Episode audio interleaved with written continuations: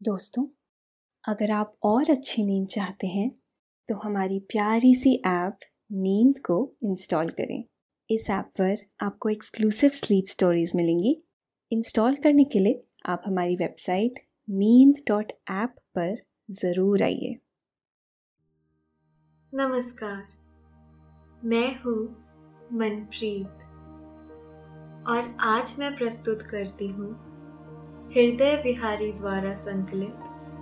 श्रीमद् भगवत गीता से ली गई एक कहानी।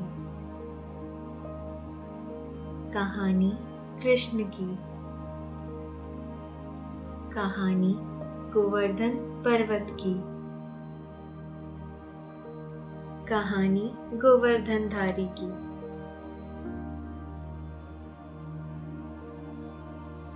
भगवान कृष्ण को लीलाधर कहा जाता है? जनमानस में उनके लिए अथाह प्रेम है। कृष्ण की बचपन की लीलाएँ दुनिया को मोहित करती हैं। आज की कहानी है देवराज इंद्र का घमंड टूटने की। आज की कहानी है। प्रकृति की पूजा को सर्वोपरि मानने की। जब भगवान कृष्ण ने ब्रिजवासियों को भयंकर तूफ़ान, इंद्र के रोष से बचाने के लिए संपूर्ण गोवर्धन पर्वत को अपनी छोटी उंगली पर उठा लिया था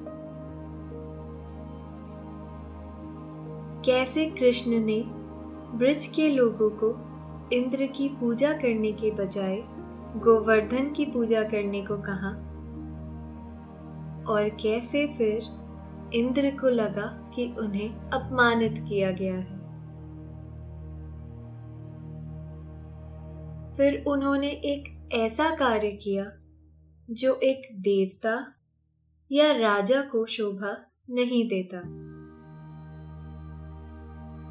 कैसे कान्हा ने इंद्र के घमंड को चूर चूर किया? जानेंगे आज की कहानी में।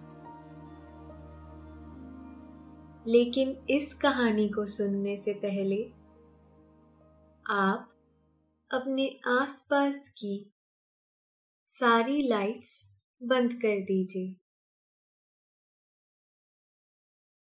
रख दीजिए अपने सभी कामों को। एक साइड। और आराम से लेट जाइए। अपनी आँखें धीरे से बंद कर लीजिए। अब थोड़ा सा अपने शरीर को आराम दीजिए। थोड़ा और आराम। अपने शरीर को बिल्कुल ढीला छोड़ दीजिए।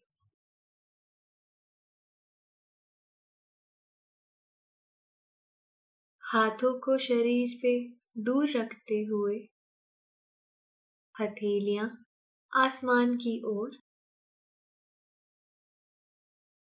पैर भी आपस में नहीं सटे हुए हैं। एक दूसरे से दूर। आराम से।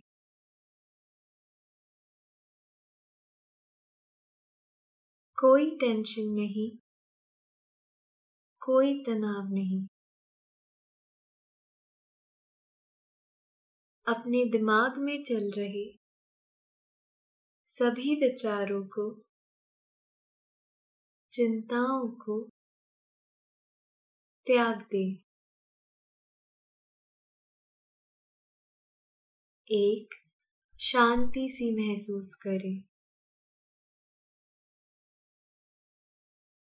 महसूस करें कि एक शांति आपके अंदर प्रवेश कर रही है।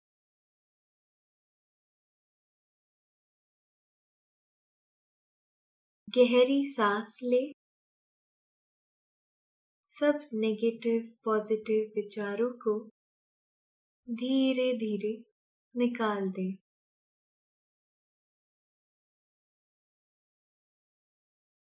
अपनी सांस पर ध्यान लगाएँ। इसको धीमे या तेज नहीं करना है।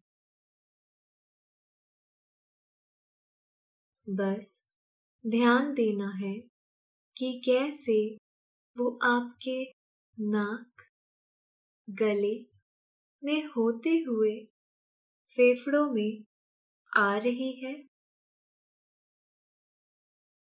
और आपके फेफड़े फूल रहे हैं।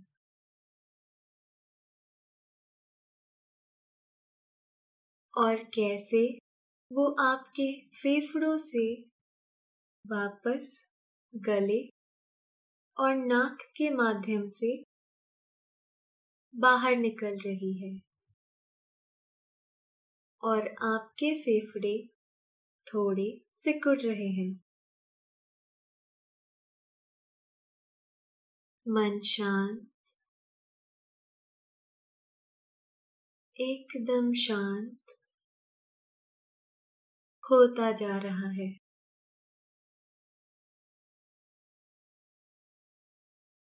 आप अच्छा महसूस कर रहे हैं।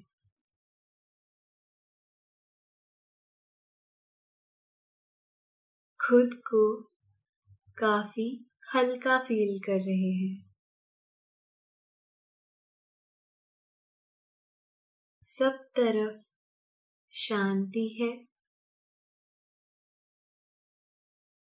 सुकून है। खामोशी है।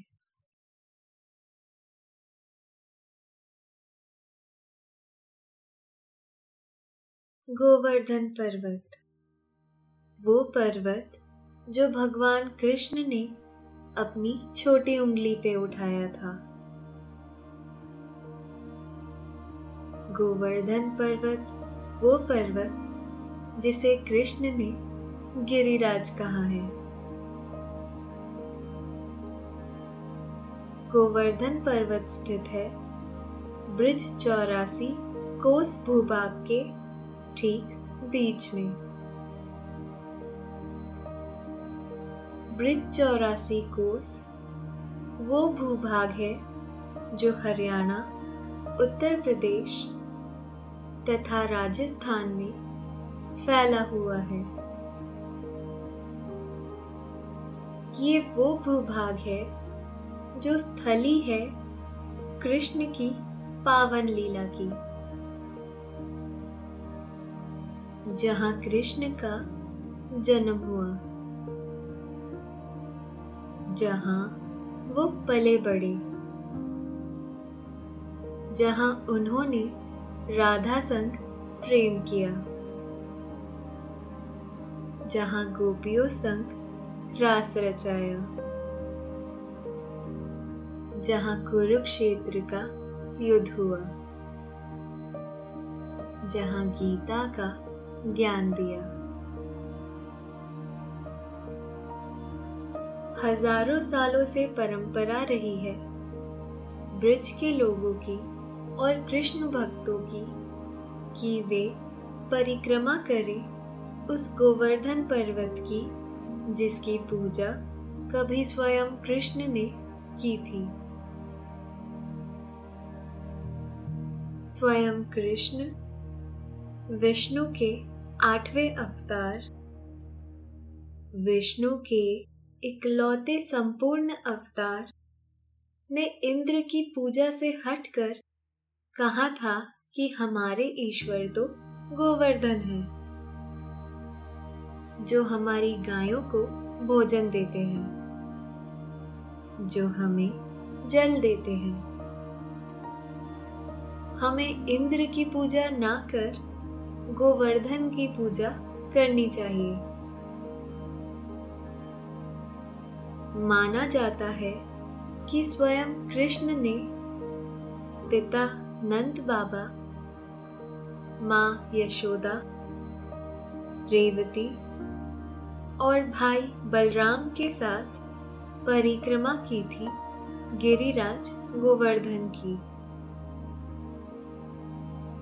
21 किलोमीटर की ये परिक्रमा, जो रोज़ाना हज़ारों लोग करते हैं। कोई पैदल, कोई पेट के बल लेटकर, कोई रिक्शा पर जीते हैं। उस अनुभव को, जिसे कृष्ण ने स्थापित किया है। तो आइए चलते हैं मन के रथ से। उस समय जब कृष्ण आठ वर्ष के थे। आठ वर्ष का वो बालक ब्रिज का चहेता। द्वापर युग की वो सुबह सब लोग तैयार हो रहे थे। बड़े बड़े पकवान पक रहे थे। फूलों और फलों की टोकरियाँ सज रही थी। कान्हा ने पूछा, बाबा, ये किस चीज़ की तैयारियाँ हो रही हैं? लल्ला, ये सब भेटे देवराज इंद्र के लिए तैयार कर रहे हैं। क्यों बाबा? इंद्र को क्यों? क्योंकि वो देवताओं के राजा हैं। वो बारिश देते हैं। और ये हमारी परंपरा भी रही है। बाबा, पर हम तो वाले हैं। हमारी गाय तो गोवर्धन पर्वत से घास खाती है। वे वहीं घूमती है। बाबा गोवर्धन पर्वत के कारण ही हमारा भरण पोषण हो रहा है। हमें गोवर्धन पर्वत की पूजा करनी चाहिए। सभी नंदगांव वासी वहाँ इकट्ठा हो चुके थे। अपने चहेते की बातें सुन रहे थे। ठीक कह रहे हो लल्ला। नंद राय जी, अब की बार हमें गोवर्धन की पूजा करनी चाहिए। एक बुज़ुर्ग बोला हाँ नंद जी, ये सारी चीज़ें गोवर्धन पर्वत को समर्पित करेंगे, ना कि इंद्र को। मथुरा से भोग आ चुका। ये क्या? इस बार नंद जी के गाँव से ग्वालों ने देवताओं को दान नहीं भेजा। दान के लेखा जोखा रखने वाले देवता ने देखा। भागा भागा इंद्र के पास गया और बोला, देवराज, ब्रजवासियों ने आपकी पूजा नहीं की है इस बार। क्यों? उनमें इतनी हिम्मत कैसे आई? एक छोटे से बालक के कहने पर, एक छोटे से बालक के कहने पर मेरी पूजा नहीं की। इसका परिणाम उन्हें भुगतना होगा। क्रोधित इंद्र ने आदेश दिया बादलों को भारी वर्षा करने का। बादलों ने वर्षा करनी शुरू की। वर्षा जो पलक झपकते ही तूफ़ान में बदल गई। घर की छतें टूटने लगी। गलियों में पानी भरने लगा। घंघोर अंधेरा, तेज हवाएँ और तूफ़ान। कड़कड़ाती बिजली सब कुछ तहस नहस कर रही थी।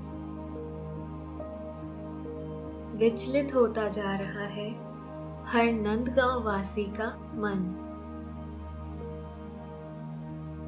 नंद जी, बहुत बड़ा मोल चुका रहे हैं हम, लल्ला की बात मानकर।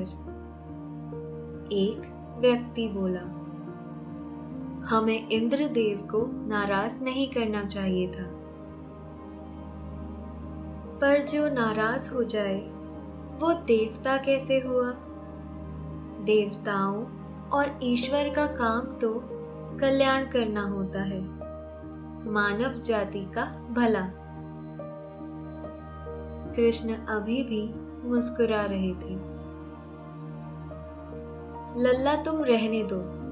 पहले ही तुम्हारी वजह से बहुत परेशानी उठ खड़ी हुई है।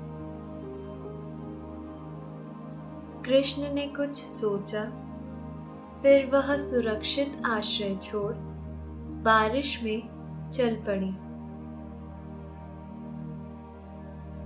अभी सब लोग इसी चिंता में थे कैसे खुद के प्राण बचाएँ, कैसे पशुधन को बचाएँ, कैसे करे रक्षा खुद की? बहुत तेज आवाज़ हुई। नहीं, ये बिजली कड़कने की आवाज़ नहीं है। नहीं, ये बादल की गर्जन भी नहीं है। ये कुछ विचित्र है। ये आवाज़ पहले नहीं सुनी। धरती हिल रही थी। कान्हा कान्हा, मेरा कान्हा कहाँ है? यशोदा पागल हुए अपने कान्हा को ढूंढ रही थी। तभी किसी को दिखाई देता है। गोवर्धन पर्वत उठता हुआ। गोवर्धन पर्वत अपनी ज़मीन छोड़ता हुआ। पर ऐसा कैसे हो सकता है? ये पक्का कोई भ्रम है? ऐसा थोड़ी ना हो सकता है। भला पर्वत कैसे अपनी ज़मीन छोड़ेगा? दर्शक ने सोचा। वो अभी हतप्रभ ही था और खुद की आँखों पर यकीन नहीं कर पा रहा था। कि दूर दिखाई देता है। एक बालक, जो अपनी छोटी उंगली से पर्वत को उठाए, एक ऊँचे स्थान पर खड़ा है। वो हिम्मत करके थोड़ा नज़दीक जाता है। त्रिभंग अथवा तीन जगह से टेढ़ा। कमर को टेढ़ा किए पैरों को टेढ़ा किए और टेढ़े मुकुट वाला ये चेहरा कुछ जाना पहचाना था। कान्हा कान्हा ये तुम हो कान्हा। फटी आँखों से वो ग्वाला अभी भी समझ ही रहा था। मिटा ही रहा था अपने सत्य और कल्पना के बीच के दायरे को कि कान्हा ने एक हाथ से बांसुरी होठों पे लगाई। जैसे ही वो बांसुरी कान्हा के होठों को छुई, बांसुरी की धुन बाहर निकली।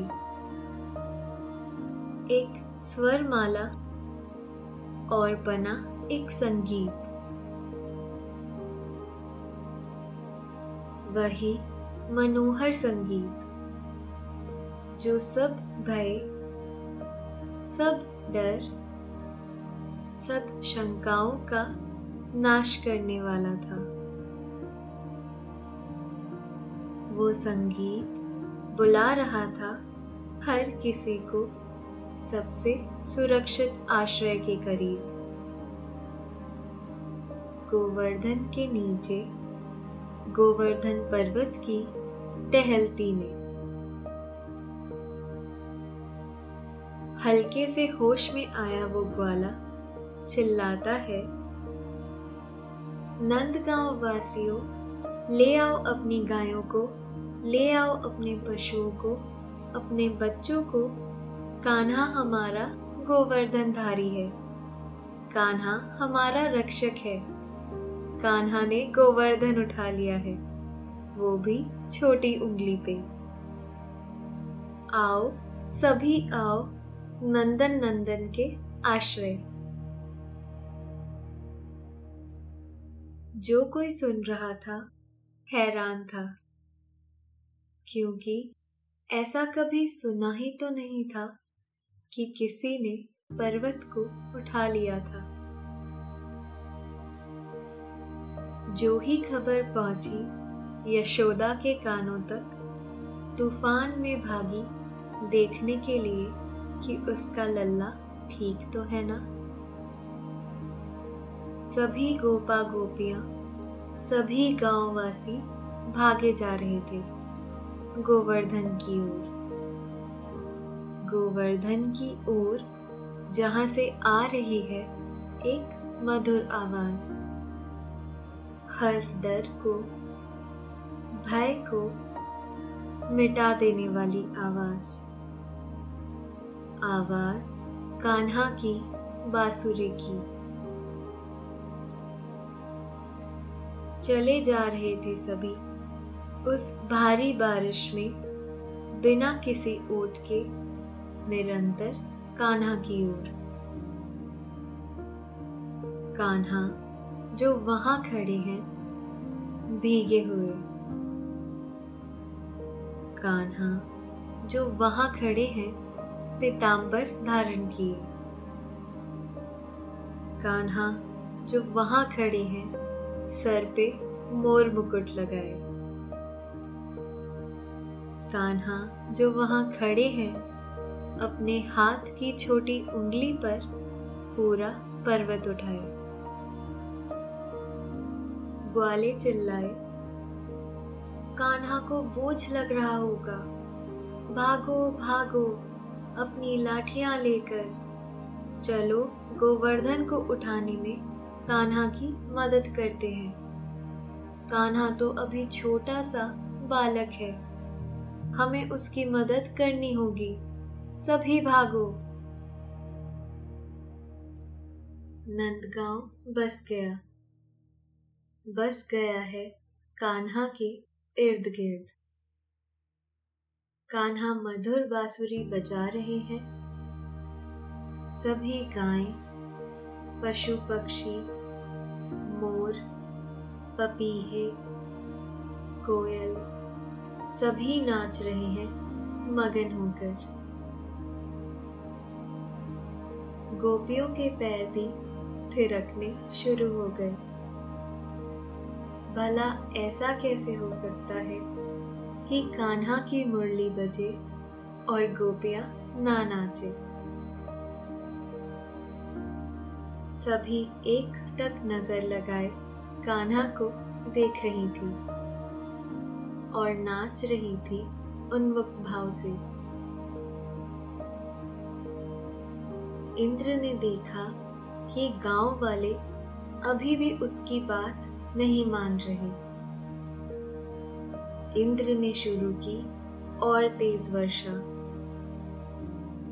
घनघोर तूफ़ान। पर जब कोई ईश्वर की शरण में आ जाता है तो बाहर की कोई भी दुविधा या परेशानी कहाँ ही उसे परेशान कर सकती है? और यहाँ तो स्वयं नारायण रक्षा में खड़े थे। कोई कुछ बिगाड़ सकता था क्या भला? सभी खुश थे, सभी प्रसन्न, सभी चकित थे, सभी मोहित, सभी गा रहे थे, सभी नाच रहे थे। प्रलय के बादल बरसाई ले, अपना सारा ज़ोर लगाई ले। बाल ना बाका होए बिरज को, जब तक बिरज बिहारी। हमारा कान्हा गोवर्धन गिरधारी, हमारो कान्हा गोवर्धन गिरधारी। जय जय गोवर्धन गिरधारी, जय जय गोवर्धन गिरधारी। विपत्ति कैसे उत्सव में बदलती है? ये समस्त ब्रिज भूमि देख रही थी। कान्हा की बंसी बाँध रही थी सबको मोहपश में। पर इन सब के बीच एक और यशोदा व्याकुल थी। व्याकुल थी अपने लल्ला के लिए। कोई संदेह नहीं बचा था किसी के भी मन में कि कान्हा ईश्वर है। पर यशोदा तो अपना लल्ला ही देख रही थी। वो ये मान रही थी कि कान्हा ने पूरा पर्वत उंगली पर उठा रखा है। पर सोच रही थी कि कान्हा भूखा है। वो कान्हा जिसे वो दिन में आठ बार भोजन कराती थी। वो भी अपने पास बैठाकर। वह आज खड़ा है, भूखा प्यासा पर्वत उठाए। माँ का प्यार ईश्वर और भक्ति से परे है। मोह रहित और मोह से बंधा ये वो पावन रिश्ता जो स्वयं भगवान को मोह में बाँध लेता है। इंद्र का अहंकार अभी भी अपनी जगह था। वो नहीं खोना चाहता था अपना हक। अपना हक एक छोटे से बालक के आगे। घनघोर वर्षा और ब्रिजवासी उन्मुक्त। ये सातवां दिन था। इंद्र के मेघ भी सूख गए थे। सूख गया था उनमें जल। अब होता है इंद्र का मान मर्दन और निकलती है ब्रिज भूमि में धूप। लोग निकलते हैं गोवर्धन की छाया से बाहर। लोग निकलते हैं कृष्ण की जय जयकार करते हुए। यशोदा कान्हा से कहती है, सात दिन तक मैं तुम्हें भोजन नहीं करा पाई। तुम्हें आठ समय खाने की आदत है। तो हे कान्हा, तुम्हें छप्पन भोग लगाकर मैं वो कमी पूरी करूँगी। इंद्र, जिसका मान मर्दन हो चुका था, समझ नहीं पा रहा था कि संसार उसके बारे में क्या सोचेगा। देवगुरु बृहस्पति बताते हैं, इंद्र तुमने स्वयं नारायण से बैर बांधा था। कैसे भूल सकते हो कि भगवान देवताओं के भी स्वामी हैं? तुमने अपने अहंकार में स्वयं भगवान विष्णु को नीचा दिखाना चाहा और उसका तुम्हें परिणाम मिला। हे गुरुदेव, मुझे युक्ति बताए। युक्ति जिससे मैं अपना सम्मान वापस पा सकूँ। देवराज, जाओ। कृष्ण शरण में जाओ। देखो, कैसे वो तुम्हारे द्वारा किए गए कार्य के बाद विश्राम कर रहे हैं गोवर्धन की टहलती पे। जाओ, जाकर क्षमा मांगो। देवराज इंद्र बिना अपना मुकुट पहने जाते हैं कृष्ण के चरणों में। हे ईश्वर, क्षमा करे, मैं आपको पहचान नहीं पाया था। पहचान नहीं पाया था कि आप स्वयं विष्णु हैं। देवराज इंद्र एक राजा का धर्म उसकी प्रजा को खुश रखना होता है। बिना किसी मोह के, बिना किसी लालच के। आप देवताओं के राजा हैं। आपका दायित्व है लोगों की देखभाल करना। उन्हें डराना नहीं। उन पर स्नेह बनाए रखना। आपका पद आपकी ज़िम्मेदारी है। जो आपको निभानी है। मैं आपको क्षमा दान देता हूँ। आप ही स्वर्ग के स्वामी बने रहेंगे। पर आपको एक राजा के रूप में, प्रजा के सुख के लिए ही सोचना होगा, ना कि निजी सुख के लिए। भगवान कृष्ण द्वारा क्षमा पाकर इंद्र चिंता मुक्त हुए। उनका घमंड चूर हो चुका था। जिस जगह पे माना जाता है, भगवान कृष्ण ने इंद्र को क्षमा दान दिया, वो माना जाता है दान घाटी मंदिर। दान घाटी मंदिर, गोवर्धन, उत्तर प्रदेश। ये है मध्य भाग, गोवर्धन पर्वत का।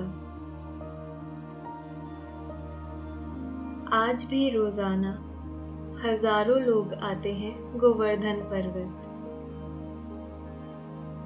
पैदल परिक्रमा करते हैं 21 किलोमीटर की।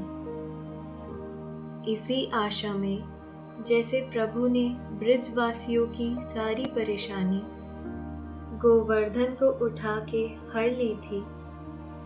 वैसे ही वे उनकी विपदा भी हर लेंगे।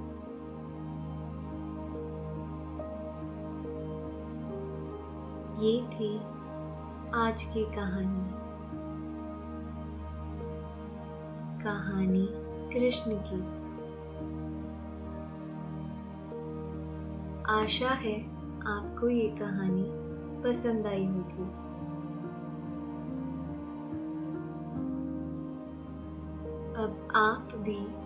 चिंता मुक्त हो जाइए।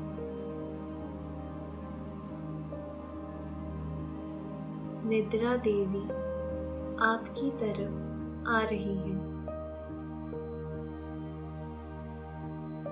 आपकी पलकें धीरे धीरे भारी हो रही है। निद्रा देवी आपको अपने मोह पश में बाँध रही है।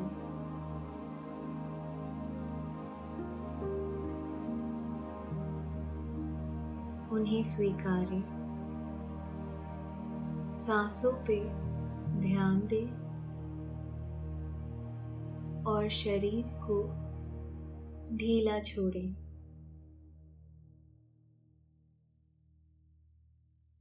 अब आप धीरे धीरे नींद की ओर बढ़ते जा रहे हैं।